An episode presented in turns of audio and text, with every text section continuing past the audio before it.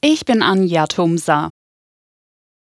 Briefe und Pakete werden wohl erstmal nicht liegen bleiben. Die Deutsche Post und die Gewerkschaft Verdi haben sich nach harter Auseinandersetzung auf einen neuen Tarifvertrag verständigt.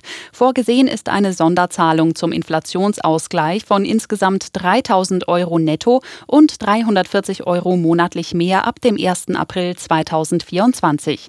Laut Post ist das eine durchschnittliche Lohnerhöhung um 11,5 Prozent. Allerdings müssen die Verdi-Mitglieder noch zustimmen.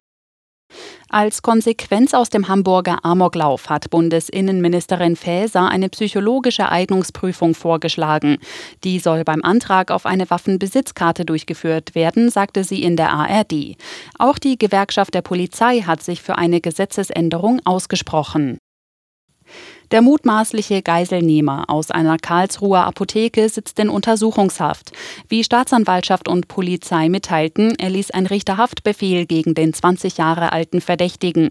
Der polizeibekannte Mann soll gestern Abend mehrere Menschen mit einer geladenen Schreckschusswaffe bedroht und über Stunden in einem Nebenraum der Apotheke festgehalten haben.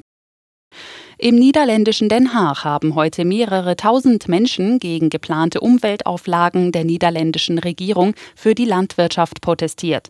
Die radikale Bauernorganisation Farmers Defence Force hatte zur größten Demo aller Zeiten aufgerufen.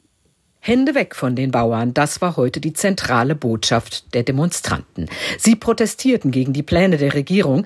Danach müssen Viehbauern den Ausstoß von Ammoniak drastisch reduzieren. Und das kann das Aus für ein Drittel der Höfe bedeuten. Die Behörden hatten aus Angst vor Gewalt keine Trecker zugelassen und Straßen mit Armeelastwagen abgesperrt. Und doch gelang es einem Schaufelbagger, die Sperre zu durchbrechen. Der Fahrer wurde festgenommen. Aus Amsterdam, Bettina Fisser.